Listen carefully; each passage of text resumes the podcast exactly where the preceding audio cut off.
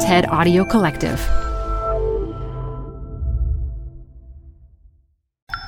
This TED Talk features applied physicist and engineer Aaswath Raman, recorded live at TED 2018. Support comes from Zuckerman Spader. Through nearly five decades of taking on high stakes legal matters, Zuckerman Spader is recognized nationally as a premier litigation and investigations firm. Their lawyers routinely represent individuals, organizations, and law firms in business disputes, government and internal investigations, and at trial, when the lawyer you choose matters most. Online at Zuckerman.com. Support for TED Talks Daily comes from Capital One Bank. With no fees or minimums, banking with Capital One is the easiest decision in the history of decisions. Even easier than deciding to listen to another episode of your favorite podcast. And with no overdraft fees, is it even a decision? That's banking reimagined. What's in your wallet? Terms apply. See CapitalOne.com slash bank. Capital One N.A. member FDIC.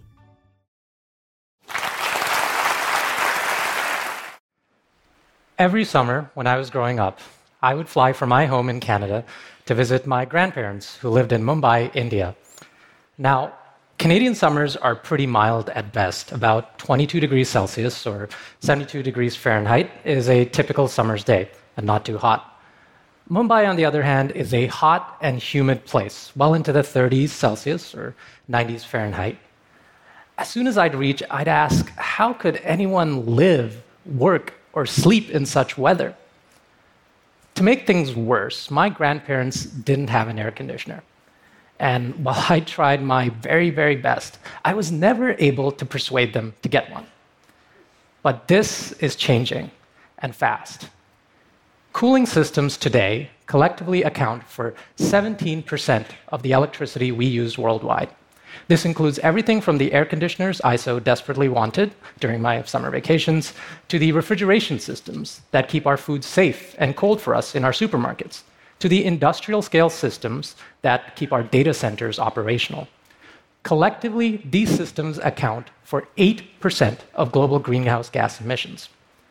But what keeps me up at night is that our energy use for cooling might grow sixfold by the year 2050, primarily driven by increasing usage in Asian and African countries.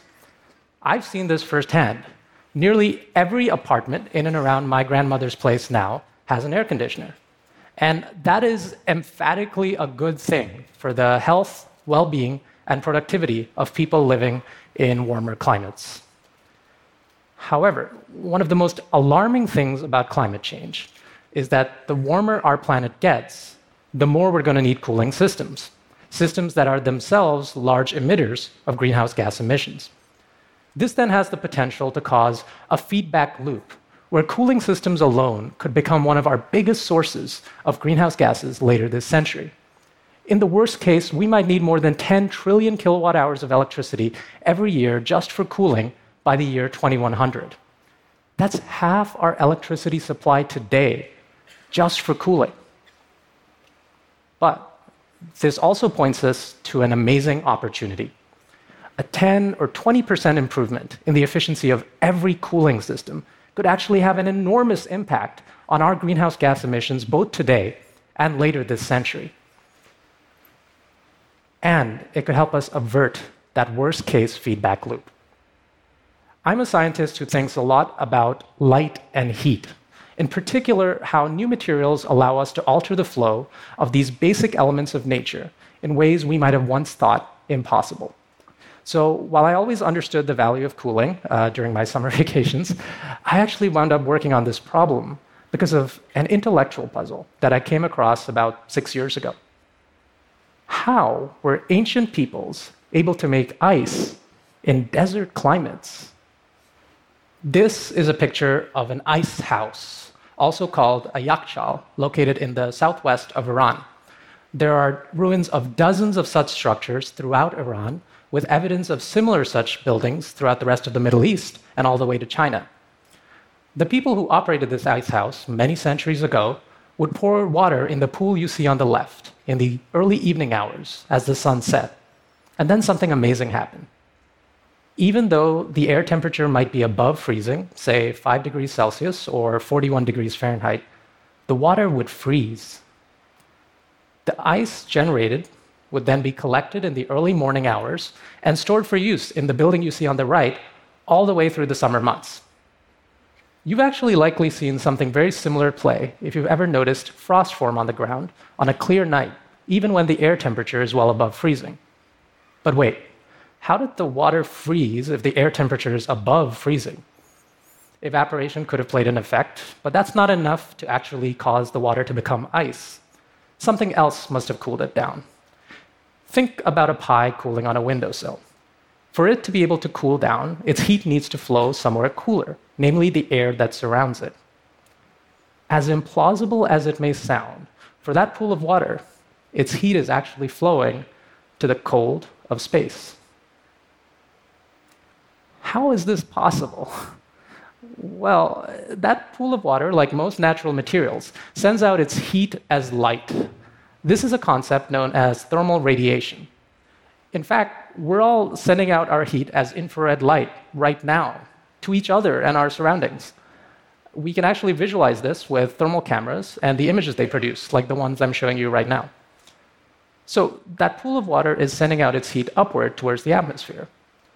The atmosphere and the molecules in it absorb some of that heat and send it back. That's actually the greenhouse effect that's responsible for climate change. But here's the critical thing to understand our atmosphere doesn't absorb all of that heat. If it did, we'd be on a much warmer planet. At certain wavelengths, in particular between 8 and 13 microns, our atmosphere has what's known as a transmission window. This window allows some of the heat that goes up as infrared light to effectively escape, carrying away that pool's heat. And it can escape to a place that is much, much colder. The cold of this upper atmosphere and all the way out to outer space, which can be as cold as minus 270 degrees Celsius or minus 454 degrees Fahrenheit. So, that pool of water is able to send out more heat to the sky than the sky sends back to it. And because of that, the pool will cool down below its surroundings temperature. This is an effect known as night sky cooling or radiative cooling. And it's always been understood by climate scientists and meteorologists as a very important natural phenomenon. When I came across all of this, it was towards the end of my PhD at Stanford. And I was amazed by its apparent simplicity as a cooling method, yet really puzzled. Why aren't we making use of this? Now, scientists and engineers had investigated this idea in previous decades, but there turned out to be at least one big problem. It was called night sky cooling for a reason. Why? Well, it's a little thing called the sun. So, for the surface that's doing the cooling, it needs to be able to face the sky. And during the middle of the day, when we might want something cold the most, unfortunately, that means you're going to look up to the sun. And the sun heats most materials up enough to completely counteract this cooling effect. My colleagues and I spend a lot of our time thinking about how we can structure materials at very small length scales, such that they can do new and useful things with light, length scales smaller than the wavelength of light itself. Using insights from this field, known as nanophotonics or metamaterials research, we realized that there might be a way to make this possible during the day for the first time. To do this, I designed a multi layer optical material shown here in a microscope image. It's more than 40 times thinner than a typical human hair, and it's able to do two things simultaneously. First, it sends its heat out precisely where our atmosphere lets that heat out the best. We targeted the window to space. The second thing it does is it avoids getting heated up by the sun. It's a very good mirror to sunlight. The first time I tested this was on a rooftop on Stanford that I'm showing you right here. I left the device out for a little while and I walked up to it after a few minutes, and within seconds, I knew it was working. How? I touched it and it felt cold. Thanks. Just to emphasize how weird and counterintuitive this is, this material and others like it will get colder when we take them out of the shade, even though the sun is shining on it. I'm showing you data here from our very first experiment, where that material stayed more than 5 degrees Celsius or 9 degrees Fahrenheit colder than the air temperature, even though the sun was shining directly on it. The manufacturing method we use to actually make this material already exists at large volume scales. So I was really excited because not only did we make something cool, but we might actually have the opportunity to do something real and make it useful. That brings me to the next big question How do you actually save energy with this idea? Well, we believe the most direct way to save energy with this technology is as an efficiency boost for today's air conditioning and refrigeration systems. To do this, we've built fluid cooling panels like the ones shown right here. These panels have a similar shape to solar water heaters, except they do the opposite. They cool the water passively using our specialized material. These panels can then be integrated with a component almost every cooling system has, called a condenser, to improve the system's underlying efficiency. Our startup, SkyCool Systems, has recently completed a field trial in Davis, California, shown right here. In that demonstration, we showed that we could actually improve the efficiency of a cooling system as much as 12% in the field. Over the next year or two, I'm super excited to see this go to its first commercial scale pilots in both the air conditioning and refrigeration space. In the future, we might be able to integrate these kinds of panels with uh, higher efficiency building cooling systems to reduce their energy usage by two thirds.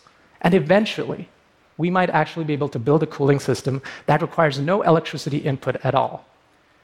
As a first step towards that, my colleagues at Stanford and I have shown that you could actually maintain something more than 42 degrees Celsius below the air temperature with better engineering. Thank you.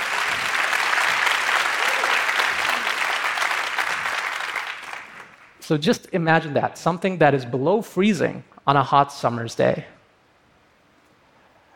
So, while I'm very excited about all we can do for cooling, and I think there's a lot yet to be done, as a scientist, I'm also drawn to a more profound opportunity that I believe this work highlights. We can use the cold darkness of space to improve the efficiency of every energy related process here on Earth. One such process I'd like to highlight are solar cells. They heat up under the sun and become less efficient the hotter they are. In 2015, we showed that with deliberate kinds of microstructures on top of a solar cell, we could take better advantage of this cooling effect to maintain a solar cell passively at a lower temperature. This allows the cell to operate more efficiently. We're probing these kinds of opportunities further. We're asking whether we can use the cold of space to help us with water conservation, or perhaps with off grid scenarios. Perhaps we could even directly generate power with this cold. There's a large temperature difference between us here on Earth and the cold of space. That difference, at least conceptually, could be used to drive something called a heat engine to generate electricity. Could we then make a nighttime power generation device that generates useful amounts of electricity when solar cells don't work? Could we generate light from darkness? Central to this ability is being able to manage the thermal radiation that's all around us. We're constantly bathed in infrared light. If we could bend it to our will, we could profoundly change the flows of heat and energy that permeate around us every single day. This ability, coupled with the cold darkness of space, points us to a future where we, as a civilization, might be more able to more intelligently manage our thermal energy footprint at the very largest scales. As we confront climate change, I believe having this ability in our toolkit will prove to be essential. So, the next time you're walking around outside, yes, do marvel at how the sun is essential to life on Earth itself, but don't forget that the rest of the sky has something to offer us as well. Thank you.